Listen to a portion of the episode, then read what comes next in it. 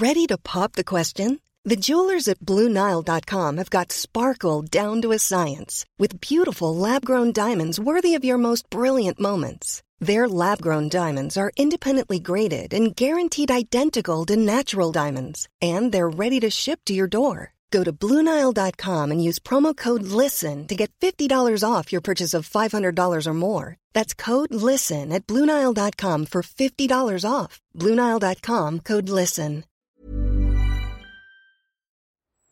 At Manchester United, Roy Keane was the big leader in that dressing room, and obviously we all looked up to him. Uh, we, we all know Roy, no? But when you are 17, I mean, it was kind of scary at some point.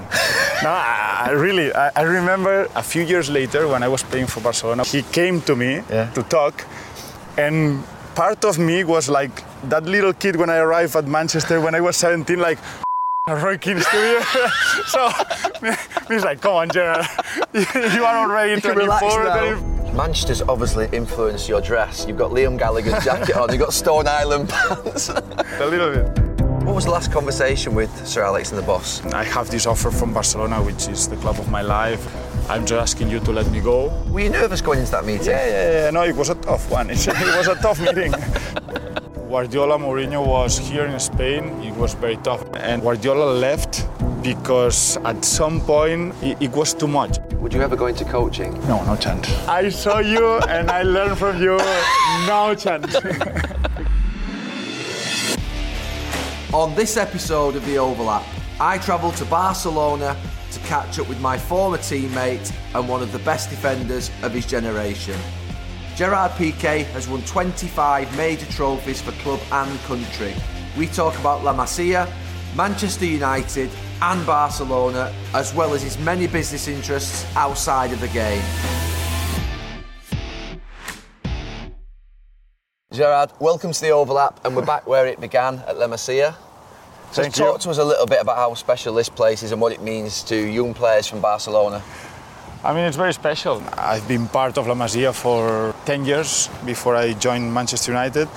And I eat there, I train every day, and I didn't sleep, but I, I had a lot of experience with players and, and with teammates like Cesc Fabregas, like Leo Messi, like all this generation that uh, we started in the club in 98, I think, 99, when we were 10 years old, and that most of us succeeded as a professional players, which means that that generation worked it out. It, it was a good one. Just a bit. Just in terms of the Barcelona principles, you grew up as a Barcelona fan. What are your early memories of Barcelona and your thoughts and how you became attracted to them as a club? My first memory is when we won the Champions League. At that time, it was the European Cup in '92 in Wembley. I was five year old.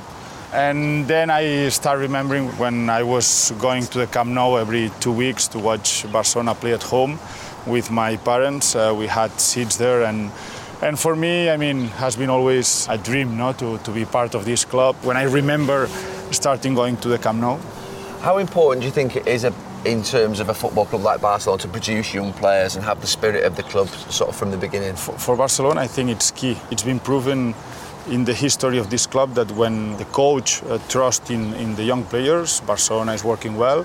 When this doesn't happen, that it happens sometimes in the history, normally we don't get trophies. So for Barcelona special to have La Masia and to invest in young players, it's very, very important. I'm going to throw it forward. You're in Barcelona, you've grown up here all your life, your grandfather's been the vice president, you're a season ticket holder. Why the hell did you go to Manchester?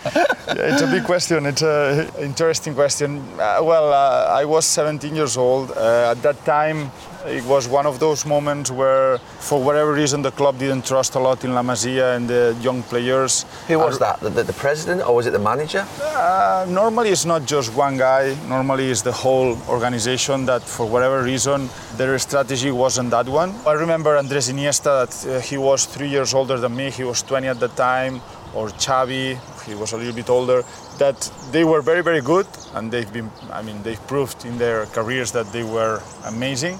And at that time, they, they were not playing in the first team. They were starting to train with them, playing a little bit, some games, but they, they didn't trust no, and, in, those players.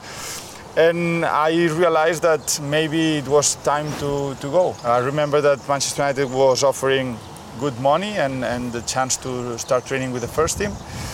And I went to Barcelona and I asked, I think it was one third of what Manchester United was offering me, and they said no. And then is when I realized that maybe they were not being confident or, or trusting in me, so I decided to leave.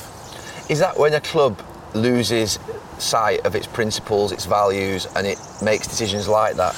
Yeah, yeah, I'm totally sure about that. I mean, as I said, historically, Barcelona has always been a successful club when they are confident in their youth, uh, in their academy, in La Masia, and when they trust in that. And Pep Guardiola's moment in 2008, 2009, we had 10, 11 players from La Masia. I mean, you can see that, no? And in a club like Football Club Barcelona, it's, it's very important. What did your family say to you around that time when you were making this decision? Did you make it on your own, or with your representatives, or with your family? Because your mm. family is so embedded in Barcelona. At that time, when you are 17, you make decisions, obviously talking to your family, to, to everyone really. And I remember my mom suffering a lot at that time because obviously you leaving your your kid leaving at 17. I mean, it was tough. But uh, I think it helped me a lot in, in building my career because at the end of the day, when you are 17 and, and you have to live tough moments, if you leave it alone and you are hard enough or strong enough to keep going, I think then it's, it's much more easy. Manchester's obviously influenced your dress. You've got Liam Gallagher's jacket on, you've got Stone Island pants.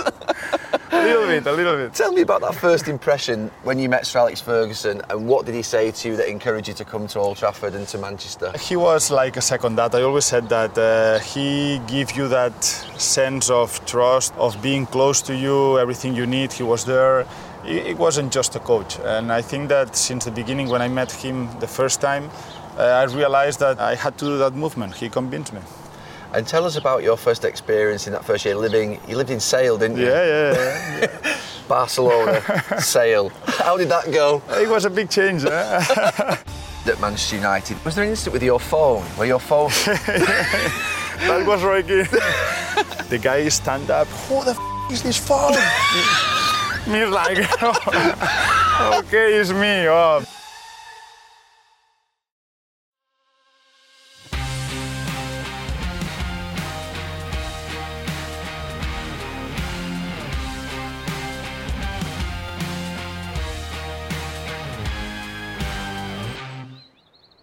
Talk to us about leaving Barcelona and ending up in Manchester. Uh, that was a big change. And I realized that when I arrived in Sale, I was starting to live with uh, an English family. They were very helpful to me, but the food wasn't the same, the weather wasn't the same, my English wasn't perfect at all. So a lot of changes in a period of time that when you are 17 and that I was living here, I would say, in a bubble with my family, very protected in Barcelona. I knew everyone, I have friends, I have all my family, and all of a sudden you realize you are in Manchester, living alone in Sale with an English family. and No one with you at all? You went on your no, own? No one. I decided to go alone. I mean, my, my parents were working here, and I didn't want them to take a decision of stopping or leaving their work and, and coming with me. And I, I wanted to leave that experience alone. What were your first impressions on the football side when you went into the training ground and how it was compared to what you'd experienced here? Very different. I mean, uh, I remember in Barcelona, I was in the under 19. We, we had just one pitch to train. Uh, I arrived at uh, uh, in Manchester in Carrington. I remember training ground. We have so many pitches. and mean, grass perfectly cut. I don't know if you remember, but one of my first days that I arrived in the dressing room, you played uh, a game where you had to say who was the best player of, of the team and the worst player of the team. You don't remember that? It's, it was one of the tough. Was I? I think it was the old dressing room of, of Carrington, and you had to stand up in the table and you ask questions, and you were one of the, you know, you were the captain. Oh, was it your initiation? Yeah, yeah, I initiation. yeah. And one of the questions was, you have to say that the who consider you the, the best player on the team and the worst player of the team. Oh, that brutal. was that was that was horrible. I don't remember who I said. I, I really I don't remember, but it was a tough one. But yeah, I mean it's part of the. You know, initiation, as you say. we were toughening you up, weren't you? Obviously, yeah, at the time, yeah, it was- exactly, exactly, exactly. I arrived there and I was a kid, and these kind of things at that time you suffer a lot, but then, I mean, it makes you stronger. Just talked about the food. was there anything you liked? What was the difference? I was slim when I arrived, but I mean, You, you put some weight on- yeah. no, it was, it was. I mean, I remember first day with Linda and Tony. They were uh, the family that they they take care of me when when I arrive. And the first day they serve um, a cake with lemon. It was like hot lemon that uh, I didn't like lemon. I didn't like the cake. I didn't like anything. I was nearly to throw up the first day, so it was horrible. And then I realized, listen, I mean make your mind here. You will yeah. have to change a lot of things if you want to succeed.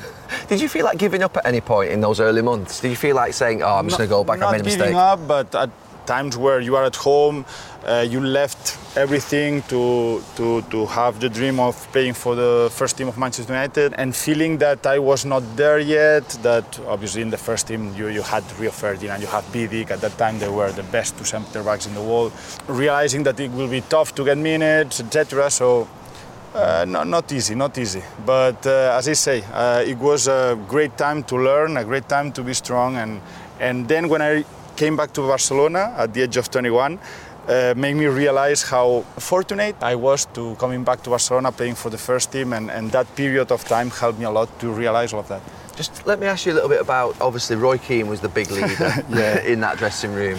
And your impressions of Roy, and obviously yeah. we all looked up to him. But how you sort of your personal experience was with him? Roy was, I mean, we, we all know Roy, no? But when you are 17, I mean, for sure you look Roy differently than how I looked at that time because I, I just arrived, I didn't know him, and you know, it was kind of scary at some point. I remember, imagine how scary it was that a few years later, when I was playing for Barcelona, we went to play uh, against Celtic in yes, Scotland, yeah. and he was doing some kind of TV program or something that he was uh, Sky or yeah. I, I, don't remember. And I was walking after the game and he came to me yeah. to talk. And part of me was like that little kid when I arrived at Manchester when I was 17, like, Roy Keane's to you. so he's like, come on, Gerard, you are already 24, 25, come on, man. So I, I, I say hi and we talked and it was fine. But I remember at that time, when I was 17 that Roy was kind of, you know, uh, he was the captain, he, you know, strong voice, uh, always tough message. It was, I think it was a great captain, but it was tough sometimes. So was there an incident with your phone, where your phone... that was Roy and now sometimes I see I mean, my teammates and, and me using the phone before the game, after the game. And you, tell, and you tell them to get off it? No, no, no, no, no, no. no. I mean, now now things has changed a lot. But at that time, it just it was oh. vibrating, and the guy feel it in his head because there was the pants in the dressing room. You know, the, the Old Trafford dressing room is very small, and and the guy stand up. Who is phone? me like, okay, it's me. Oh, and he just snapped at me. Good uh, discipline, though, eh? Yeah, yeah, yeah. but now it's very different. The old ones or the veterans uh, uh, with the young ones, it's totally different. Yeah. The relationship. At that time, there was much more respect, but because obviously. Yeah. The old ones, they, they wanted that and they want that distance. Now the youngs arrive and after six months they are like best teammates and so it's a different mentality which they are different not better or worse it, it's a different time you know, did it feel like it strengthened you a lot? Yeah, a lot, a lot. In all senses, eh? physically, mentally, I got a lot of experience. So it helped me a lot. Uh, it's true that I really wanted to play more in that period because, yeah. uh, but as I said, I mean, there were two of the best centre backs in the world. Last year that I was at Manchester United, we were lucky to win the Premier League and the Champions League in, in Moscow, in Russia and I mean they were there, they were playing incredibly well. So. Yeah. It was tough to break through, even though I, I, think that I was ready. But at that time, yeah. I learned a lot, no matter what. My memory of you, obviously, other than the football side, was some mornings you would come in in the last year. You were in for a good time in Manchester, weren't you? You and the boys, it was Cristiano, you, Anderson, yeah. Nani. You were having a good time there, weren't you? Yeah, we were young. I, I, I, always say to the young ones that they have to enjoy life. I mean, football is true that you have to focus 100%, but there are some times in the season where you need to disconnect because if not, you will get injured or yeah. you will get stressed out and, and you will not have the performance you need. You have to focus 100% on the game and playing very good and, and helping the team. But there are moments where you have, I don't know, one week off, because international break or you don't have a game mid midweek, you have two days off, enjoy, go out. Uh, you are young because if not, at the end of the day, if you don't do that and you just focus in football, I think it's it's not good. I remember when I arrived here, I was 21 and Puyol was 30 at that time. He was the captain here, and he never went out before. And I arrived there, we started to be like very good mates, and I said, Come on, come with me, have a drink. And the guy came, Oh, sure, I need to do this more. So I started to bring Puyol to, to have some drinks. After three days or four days in Barcelona, everyone started to say, oh, Puyol is going out, he's going out. And the guy said, I'm not going out anymore because, you know, the hair of Puyol, it was very difficult. I mean, in, in any nightclub, I mean, you can see, and I was, it was my first year here and no one recognizes me yet because, uh, you know, I, I was starting. So, so I a bad influence on Puyol? No, I don't think so. I think I was a good influence. He was a good influence on me. Just we share different points of view, and at the end of the day, I think that part of me is good for him, and part of him is good for me. So uh, I think that we complement each other very well. Talk to me about sort of the end at Manchester United, and we all remember that game at Bolton. Yeah. Do you still remember that game well? Do you still think about it in terms of how it sort of, you know, yeah. do you still think about it now? Because now you're brilliant in the air. You yeah. Yeah, you, it's something that you learn in, it's a process and, and you learn it uh, from experience like that one. You go there in Bolton, you play as a starter, uh, difficult pitch, difficult situation, and you lose 1-0 and because of that action. And when I see it now, go, I go back and I see, I see that moment.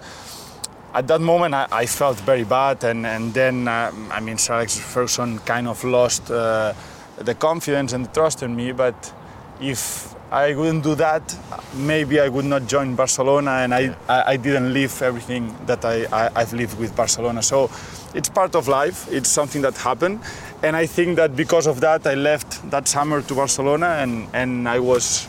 Uh, I had the opportunity to win the treble here the first year I arrived, then all the titles that we won. So things happen for a reason, and I think that that game happened for the reason of Sir Alex Ferguson, as I say, uh, not trusting to me more and me leaving to Barcelona and everything that happened after that. What was the last conversation with Sir Alex and the boss? Yeah, I went to the office and I said, listen, Sir Alex, I'm not playing as I wanted to. I have this offer from Barcelona, which is the club of my life, uh, as you know, and I'm just asking you to let me go for a low price. I remember it was five million euros. And you asked him that? Yeah, because that's a big thing to do, though. Eh? It was a tough one. it was a tough meeting because for me, I mean, asking to leave, and obviously it was like asking a favor because uh, Sir Alex could say, okay, you can leave, but you have to pay, I don't know, 15 or 20 million, and yeah. for that number, the operation yeah.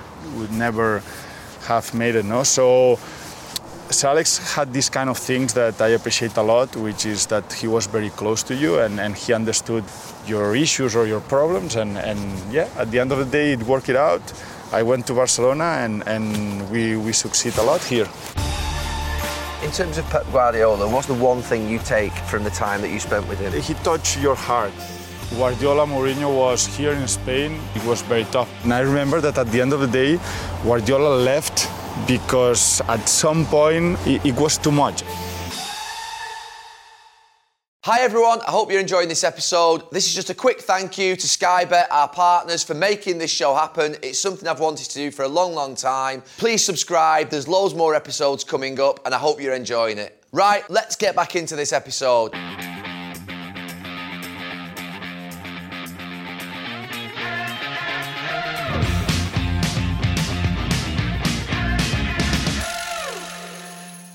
So, this young Spanish centre back gets bullied at Bolton. he leaves to Barcelona. I mean, when every player leaves in the dressing room, you move on. We don't think and imagine that 12 months later, that same centre back is going to be playing in a European Cup final, Champions League final. Yeah. And I'm in the stand, I'm injured, and I'm watching you split level with Valdés and Yaya Touré, and, I'm, and the ball's getting past you on the touchline and I'm thinking, what the f- is going on? We're going to kill these. Yeah. What the hell happened? How's that happened? And it, was that the, the, the I suppose the, the, the, Guardiola era and the philosophy was born that day. It felt like to me. It felt like the whole world watched. Yeah, I think the context always helps. Also, the, the trust that the coach gives to you helps. Um, if the philosophy is the one that you've been learning from since you are very young also help. I think it was um, a combination of a lot of things that when I arrived here, new coach, Barcelona was, wasn't doing well. I remember Ronaldinho left at the time, Deco left, Eto'o was nearly to leave at the end, he didn't leave. So I arrived, Sergio Busquets was coming from the La Masia, Pedro was coming from La Masia, Iniesta, Xavi, Messi, Guardiola gave them a lot of confidence and, and trust on them. And the team all of a sudden started to grow, grow, grow. We started not very good the first month of the competition, but then all of a sudden we started to win everything and we won the treble. I mean, winning in Rome against you in the final. So, and playing a very good football. In just 12 months, a career can change a lot, and, and a club also can change a lot because, as I said, Barcelona, the season before was very poor. I, would never seen centre backs though split so deep. Yeah. Had you been doing that since La Masia? We do this in La Masia. It's part of the philosophy that Johan Cruyff brought to the club, I mean, in the 90s. To do it in the first team as a professional is much more difficult, and it depends on the coach. The coach has to trust a lot the centre backs and has to trust a lot the whole philosophy of we start playing from the back, from the keeper, and we don't lose the ball. We don't throw the ball long. We start and we do short passes, and from there we build the play. No? And every time you do it is better and better and better. All of a sudden, we felt that it was quite easy to do something that it seems very difficult from outside if you don't train every day, you know? In, in terms of that final, in that first 10 minutes, did you feel a little bit nervous that yeah. Manchester United were getting yeah. chances, that you felt like the tactic was going to get found out, or did Pep Guardiola just say, "I don't care whatever happens, you just carry on doing that"? We won the league and the cup already, and if we win that game, we won the Champions League. Never happened in the history of this club and yeah. in the history of Spanish uh, clubs that a team wins the treble. Somehow we, we were kind of nervous. I remember in the dressing room before starting the game, Pep Guardiola put us a video of ourselves with the families, etc. Uh, remembering the whole year, what we did to arrive to that point, etc. And I think that that video didn't help at, at all uh, because we arrived like it was emotional. And, and before a game like this, I think that watching a video of that characteristic, and it didn't help. So we arrived into the pitch and the first five, ten minutes, I remember there was a free kick of Cristiano Ronaldo that Ji-sung Park was nearly to score goal. You, you had two or three yeah. good chances and we suffered. But then the goal of Samuel Eto'o, I think in the yeah. minute 15, uh, it helped a lot us to, to be calm and, and to start playing our game. In terms of Pep Guardiola, what's the one thing you take from the time that you spent with him? He's very clever and, and he understands the game as no one I've seen before.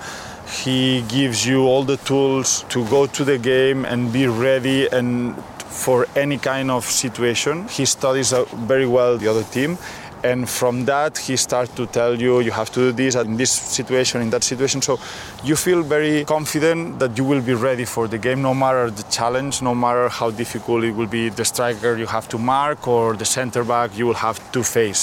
And this is all because of him. He knows how to prepare the games. Mentally he's very good. His speeches are very emotional so it makes that, you what, feel what kind of emotional things before the games? No related uh, he touched your heart related to i don't know depending on the game if there is i don't know i remember that time barcelona versus madrid there, there were a, different episodes where the rivalry is very very yeah. big with Mourinho when Mourinho was the coach of Madrid. And I remember that talking, he used the right word every time uh, to make you feel that that you have in front of you a very strong challenge, but an opportunity to prove yourself and to prove to the world that we are here and that we can beat them. And at that time, every as I say, every time we, we had to face Real Madrid was a, a, tough one. What was the rivalry like between him and Jose Mourinho? Because you feel that in the dressing room. It was like obviously Sir Alex Ferguson and Arsene Wenger. You could feel yeah. it when the game was coming? No, no. Uh, Guardiola Mourinho was here in Spain. It was very tough. I remember Mourinho arrived to Madrid winning the treble with Inter Milan. Yeah. And he was like the guy that will save Madrid and that will make uh, the team win against us because we were winning everything at the time.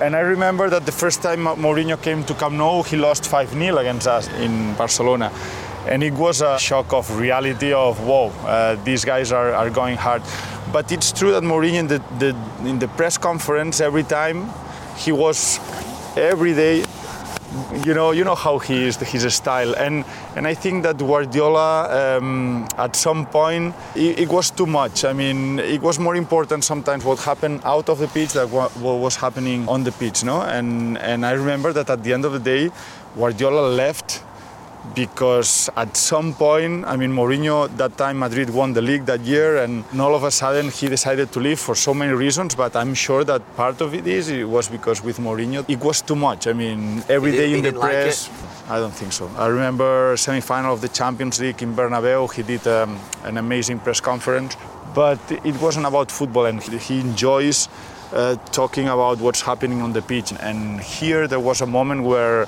the press was focusing on what was happening outside of the pitch. So you think it almost in some ways destroyed his feeling for football and how he how he sees football? At that time, for sure. Since he arrived, he tried to do that. He knew that on the pitch they were weaker than us. We, we had a better team for sure.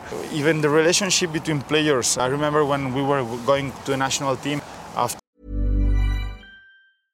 Mother's Day is around the corner. Find the perfect gift for the mom in your life with a stunning piece of jewelry from Blue Nile. From timeless pearls to dazzling gemstones, Blue Nile has something she'll adore. Need it fast? Most items can ship overnight. Plus, enjoy guaranteed free shipping and returns. Don't miss our special Mother's Day deals. Save big on the season's most beautiful trends. For a limited time, get up to 50% off by going to BlueNile.com. That's BlueNile.com. Quality sleep is essential. That's why the Sleep Number Smart Bed is designed for your ever evolving sleep needs. Need a bed that's firmer or softer on either side? Helps you sleep at a comfortable temperature? Sleep Number Smart Beds let you individualize your comfort so you sleep better together. JD Power ranks Sleep Number number 1 in customer satisfaction with mattresses purchased in-store. And now, save 50% on the Sleep Number limited edition Smart Bed for a limited time. For JD Power 2023 award information, visit jdpower.com/awards. Only at a Sleep Number store or sleepnumber.com. Those games yeah. and, and it was tough because Mourinho sometimes he creates that. Yeah, he goes to the mind of the player and he tells you, "Oh, this guy hates you." Then you believe that he hates you, you know. And then he goes to the to the dressing room. We were in the dressing room of the national team, and me, I was going to Iker Casillas. Hey, Iker, and the guy didn't talk to me. What's happening? And it's because at that time I didn't know, but then I realized that it was because the coach really know how to go to their minds and, and change the, the, the whole yeah. what, what what he was thinking about. But you were successful with Spain at the time. You were winning championships. Yeah, yeah no, no, it's true. And the Euro 2012, uh, we wanted in the worst moment of the rivalry between Barcelona and Madrid. Yeah. But we really need to do an exercise between Barcelona players and Madrid players to sit down and say, listen, we have to play together. So you, we sat, have you to sat win. down together. At some point we did that. Yeah. I remember Who Xavi, Xavi and Iker from Barcelona and from Madrid. They were very close friends, but even them, that they were very close friends. At some point they stopped talking because of that rivalry, which it seems stupid right now, but it happened. I remember that they sit down and they started to create another, I mean, links again and on trying to to become a good dressing room, at least to win the title, and we won it. So yeah, uh, but it was difficult times at, at, that moment. You played in, I think, the greatest football team that I've ever seen for about three or four years.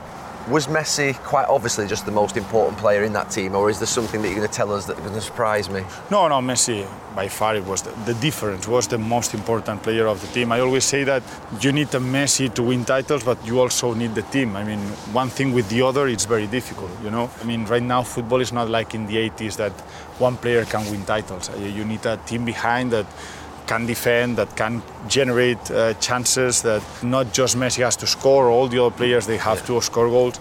And I think that at that time we created that. This is why for a lot of people they consider us one of the best teams or the best team that it happened in the history of, of football. But Messi was key. Uh, he had a key role. At the end of the day, we are talking for me the best uh, player in the, the history of the game and for a long period because you can talk about Maradona that I didn't see him playing live or, or Pelé that the same.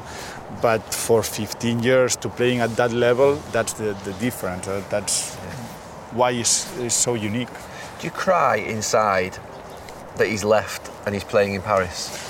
Yeah, because of us and because of him. I think that for the career he had at Barcelona, it would be great uh, if he would have stayed uh, until the end.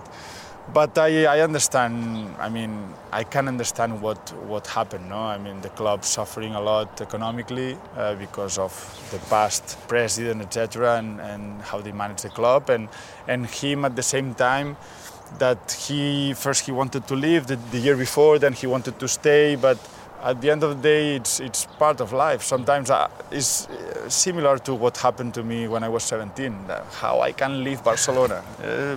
Because sometimes there are situations that that you make a decision or you make a move and I assume that now he, he's playing for Paris that is another Greek club and he will have chances to, to win titles in fact he will win the league the French league yeah. but for Barcelona and for the fan here that uh, Messi is I mean is, is like God uh, Uh, it would be great if he would have a stayed.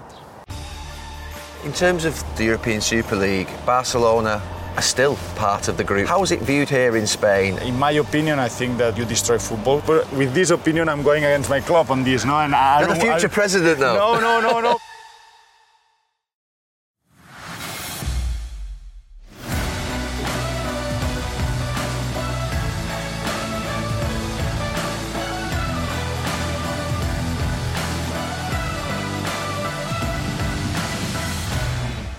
terms of this Barcelona now, I think you have taken a 50% pay cut to be able to stay at the club so the club can afford to pay you.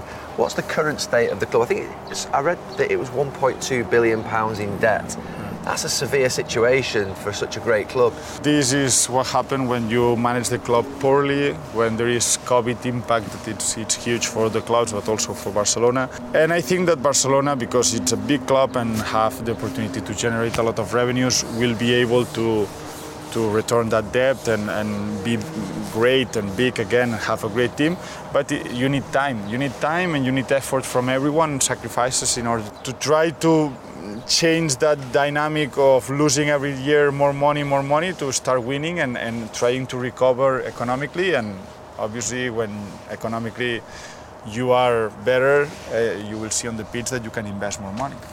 In terms of in the last 12 months, the European Super League, Barcelona are still part of the group with Real Madrid and Juventus. What did you make of it as players? We were, I was very critical in yeah. the UK of British team, English teams looking to break away. What, how is it viewed here in Spain? This become very political and uh, at this stage, and, and here in Spain the thing is that media is very controlled by different people that are supporting the Super League. So it's not seen as in UK, where I, I, know because I saw in the news that everyone was very against that. Here it's a little bit different.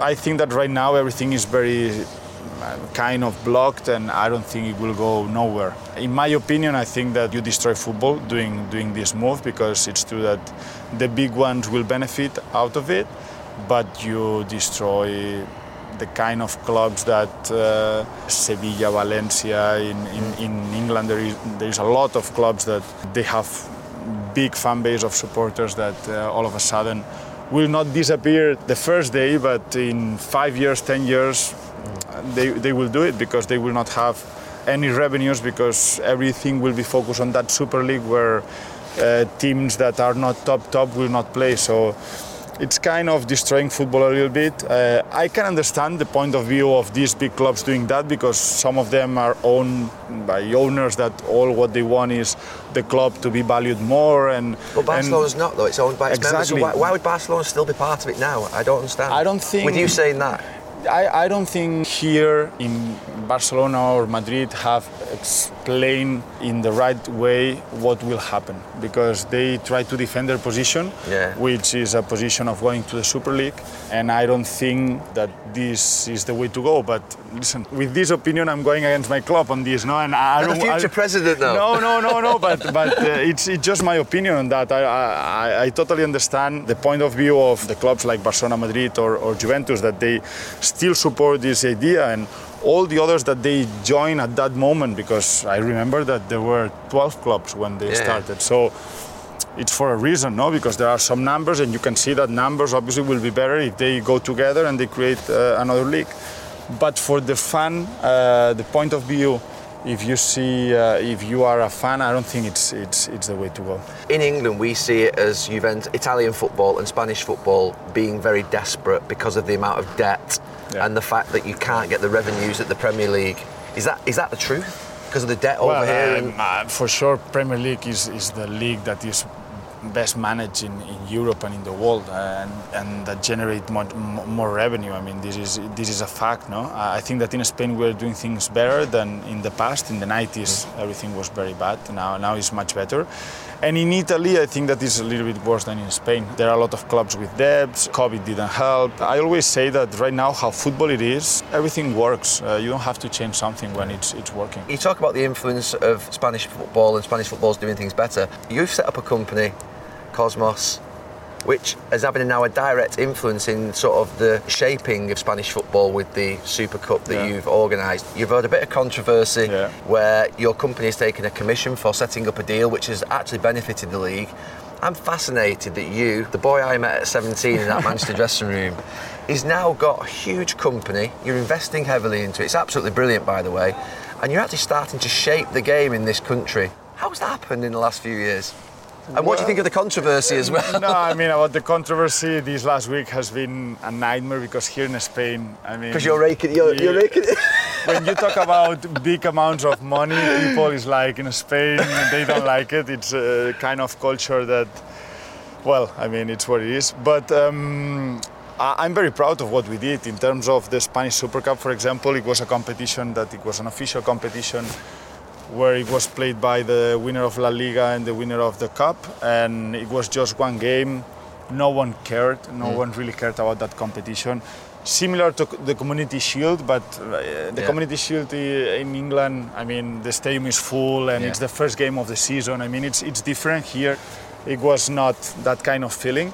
So I proposed the president of the Spanish Federation to change the format to do it more semi-final, final. So it's a week of competition. You playing for Barcelona persuaded Yeah, yeah, yeah, the president of the federation to change his competition. Yeah, because I I thought, and I really believe that, and I think it's been proven because right now we played already three years with this uh, format. That is much better. The, the interest of the whole country when that competition is happening right now is totally different of what it was in the past. So I think it's it's proven that it's a big success. And the other thing that we propose is ins- instead of doing it in Spain, that why we don't try to move it to another country, which you give the opportunity for other fans that they are not, they don't have the chance to be in Spain and, and watch games uh, every And, week. and that's the controversy, isn't it? Because it's, in Saudi, controversy. 'cause it's in Saudi Exactly, Arabia. And what's your view on Saudi Arabia? In terms of, you can understand maybe it can't you with I, obviously I the, totally understand the, the point of view of people saying that we don't want to go to Saudi, but first of all, it wasn't my decision. At the end of the day, this is the decision of the federation. I just proposed. We, we, we had two options. One was this one, and the other one was going to the United States to Miami to do the same thing. And we put the both proposals to the Spanish Federation, and they decided. Uh, it was their decision. But also, I, I- totally understand uh, the ones that they're saying, no, Saudi, the government, what they do, human rights, etc. I, I, I- I totally get it. But I, I always uh, say that uh, football and sports, they open countries. And, and when you go there, there are a lot of people in that country that they have nothing to do of what the government thinks or does, don't think, and you give them the opportunity to enjoy bringing their football, Barcelona versus Madrid this year, for example, that this will never happen if it's not because of the Spanish Super Cup. On the 82, we had the World Cup in Spain, for example. We host the, the World Cup in Spain. And they give us that opportunity in the 66 or 67. They decided to give us that opportunity to Spain when at that time we had Franco here in Spain. That, Dictator, yeah. that he was a dictator. So FIFA gave us that opportunity even though the guy that was governing the, the, the country was a dictator. So, and that World Cup in the 82 gave us the chance to open ourselves to the world. So at the end of the day, I don't think we have to think just about who is, uh, who is the government or, or what they are doing. We have to think about the people that is in that country that they have no fault, they didn't do anything wrong, and that all we want is to give the chance to those people to, to, to enjoy at least bringing football there. It's been going on for three years. Why is the controversy this week? Why has it come out? Is it because of a, This is- is someone scheming against Uh, you? This is why it's so everything is so strange. I mean, on 2019, that news came up, and they talked about Kosmos, about the commission, about the new format on 2019, and no one said nothing. Now in 2022, all of a sudden. But what's the problem? Why is it four million dollars? Or four million euros? What's happening is that uh, there's been audios uh, in WhatsApp being leaked uh, because I think that the president of the Spanish uh, Federation, Rubiales, someone got access to his phone and got all the information and there is all the conversations between Rubiales and myself on how we close the deal, etc. And how then they got his? How was that? this just happened in Spain, and they leak it. Is Franco back? No, they leak it, and this is illegal, and no one cares about that. But they care about the commission and about Okay. uh, the Super Cup. It's very strange, Okay. but uh, it's how media works here in Spain. You have a good relationship with the media? in I have great relationship with media. Would you ever go into coaching? no, no chance. I saw you and I learned from you. No chance. You played, by the way, in Yeah, 7 0. I I, didn't even know you played. What do you remember of that night? it was a pretty easy game.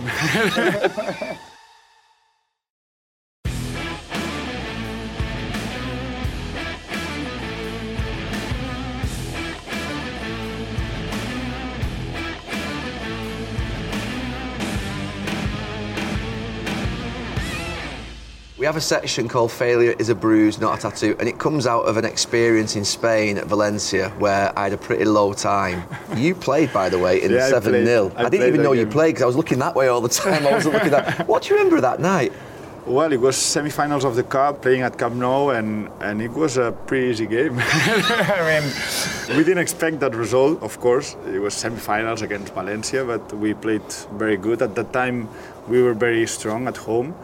And yeah, remember the second leg? We sent the second team to play. Yeah, we, we, we I drew. one I was with all the young kids. Anyway, so the, the question to you is when was your lowest moment in your life that you remember where you feel like you lost your confidence and you feel like you needed help? You might have gone and spoken to people. I've never been so low As to, me, to- 7 no, no, no, no. To, to, to, to be in that position where you need to talk to people and, and, and that you are kind of depression and not at that level. I think that you in a career you have your peaks and, and to have your the tools to solve it. The bad moments obviously difficult to deal with that with that, but I think it makes you uh, stronger and, and better. We've talked about that. I mean, maybe the Bolton moment was a very tough moment that I had to deal at that time. And then in Barcelona, there have been some moments where, for different reasons, uh, it was also difficult. I mean, it's impossible in a career of 15, 16 years that you don't have your moments where, where you have to really fight and, and work hard to be in a better position, you know. So I'm sat here with a businessman, someone who employs 100 people. You've set up your own company, Kosmos. You've invested heavily into it. You spend a lot of time there after training. Talk to me about it and how it came about. Well, um, it's something that came natural. Um, I was playing here in Barcelona. I realized that I have some time where I finished training and I had nothing to do. I really wanted to explore the possibility of doing business, but it, it's not about business of, or making money. It's true that at the end of the day, when you enter in this kind of world, you want to make money because it's kind of you, you are succeeding, no? and, and this is what you want. What I really like about this process is about meeting very interesting people that is much smarter than me. Uh, you learn a lot, you travel, you uh, live experiences that you don't live in, in, in the football world. So we started in 2018. Now it's more than four years. We started with the Davis Cup, uh, which is the World Cup of tennis. Uh, we convinced the ITF that it's like FIFA for tennis to make a deal where we pay a fee and in exchange we, we commercialize the whole competition for the next 25 years. And from there, we started to do different things. We bought a club, a football club, which is Football Club Andorra, in the fifth division of Spain. Right now, we are in the third and we are first. So this year, I hope we can promote to the second division and, and to the professional football, similar to what you're doing with Salford, that you can explain me later. We also did. Uh, all these projects related to the Spanish Super Cup, uh, not just in football, but we are doing things in tennis. We have a tennis agency. We are doing things with the streamers in Twitch, uh, which this is a new thing for these new generations. But we have a esports club where we have two teams in the club. We, we do a lot of things, uh, content related to sports. We did a documentary now with Eric Cantona. So we do a lot of things, and, and I'm very proud of it because at the end of the day, you have a whole uh, company with a lot of people in the office, and, and every day you go there and there is new like it? stuff, and I love it. I love it. I spend a lot of time in the office, really. Is it hard managing people in the office? It's the, the, the hardest. I mean, managing people because uh, everyone has their their life and everyone has their issues and their problems, and you have to kind of talk to them and convince them and motivate them some days and. Uh, you have to work as a team, but at the same time, as an individuals, they have to try to be better, and it's a challenge. And this is it's it's very tough. It's, I would say is is the most difficult thing of, of having a company. How do you, as the football player you are, influence the International Tennis Federation to change the whole concept of the Davis Cup? Well, I remember when I had the idea because I, I was seeing that Davis Cup was an amazing competition that every year was kind of dying a little Yeah. bit because top players were not playing. The, the format was very difficult to follow for, for players, for fans, for everyone. And I, I went to my dad. Uh, my dad always has trust in me in everything. I said, if you want to do it, you will do it. And in this case, I said, I want to do this. And he said, don't do it. I mean, it's the first time in my life that he said, better not to do it because you have no chance. There are big companies there that for sure they, they proposed it before and, and that if they didn't work out, but at least I wanted to try. I had a meeting with the president of the ITF. We had a very good connection. I explained the whole project.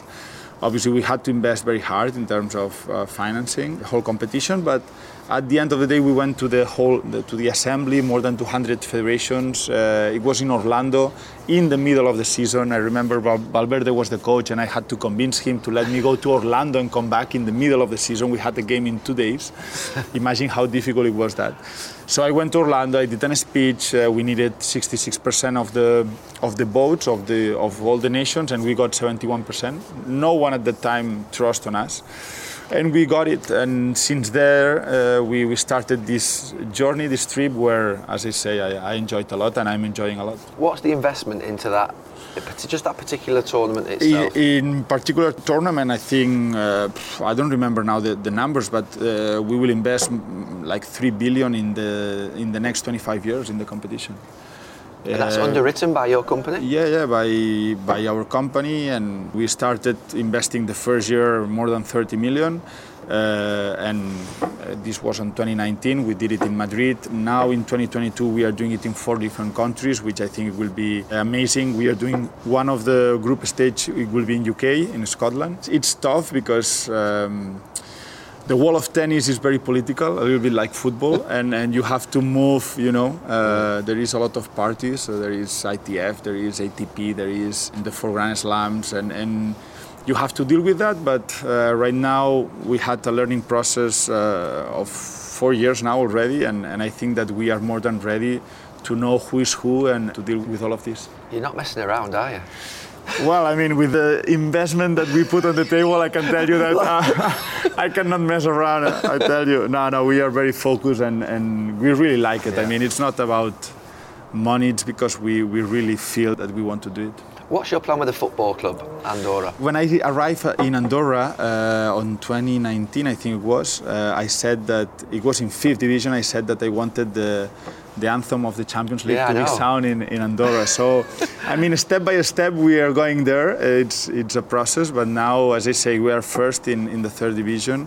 I hope we can promote this year. That would be an amazing news. I, I really believe. I mean, I know it's it's a, a huge uh, objective to be Yeah. to, to play the championship with Andorra, and now it's uh, everyone that will listen this interview will say this guy is crazy, but but uh, I like to have very big objectives. If not, doesn't make any sense. And what's the idea behind it? What's the, just to do something with a football club to grow your football knowledge and, and ownership knowledge? So at the end of the day, one of my why, one of my ideas that some days I want to do it, some days I don't want to do it. It depends on the day. I, I, I always had the, the, idea to be the president of Barcelona. This experience with Andorra has helped me a lot to understand how to manage a club. It's true that you cannot compare both clubs because it doesn't make any sense.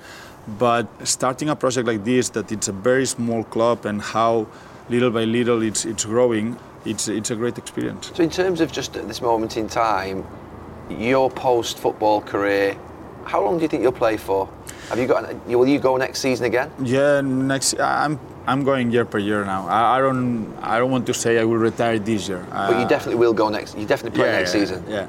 You feel good still? Yeah, yeah, I feel very good. I had a very good season this year personally. I, I feel very, very good, and it's exciting what, what we have ahead of us in terms of the young kids that are coming from La Masia.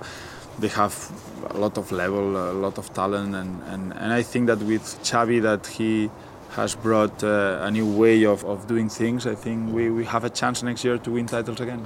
And is your path post football to be grow the business and eventually one day everyone thinks that you are going to become the president of Barcelona. Is that the, is that the sort of end for you? I don't know. I, don't like to. I don't Come like to have. No, no, really, really, Gary. There's been times where I said, yeah, I want to do it, and for example, the last elections, uh, I was trying to see what what uh, I do in this case, in that case. Uh, Did you think of going early and going there? Could you have gone there? I like to do things when I feel it, uh, and if it's young, I don't care about the age. If if I retire and in two years there is elections and I feel that you could uh, go, I, I, could go. I need to feel that I'm ready, which this is why all this process with Andorra, etc. Plus, I know the club very well, so it depends on how I feel personally at that time. I really want to help the club uh, to, to, to be very successful. Would you ever go into coaching? No, no chance. No chance. It's it's two sacrifices, daily basis, uh, managing 25 guys that they want to play, that you have to manage 13 or 14 that they will not play, and egos and no them. No chance. No chance. no chance. I wish I'd said them I, before I, I, did it. I saw you and I learned from you. No chance. oh, I helped you some way along the way. and finally, if you could say what was the best piece of advice that you've ever been given be yourself. Um, and no one told me. I learned in the way. I mean, you have to be yourself. You don't have to care about what people think or what people say about you.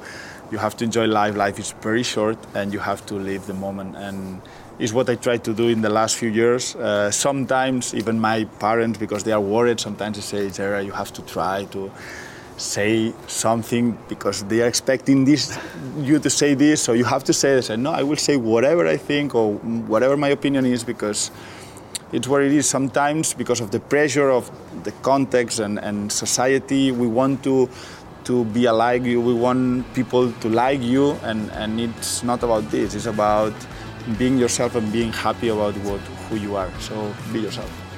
Brilliant. I love that. Thank you. Thank you.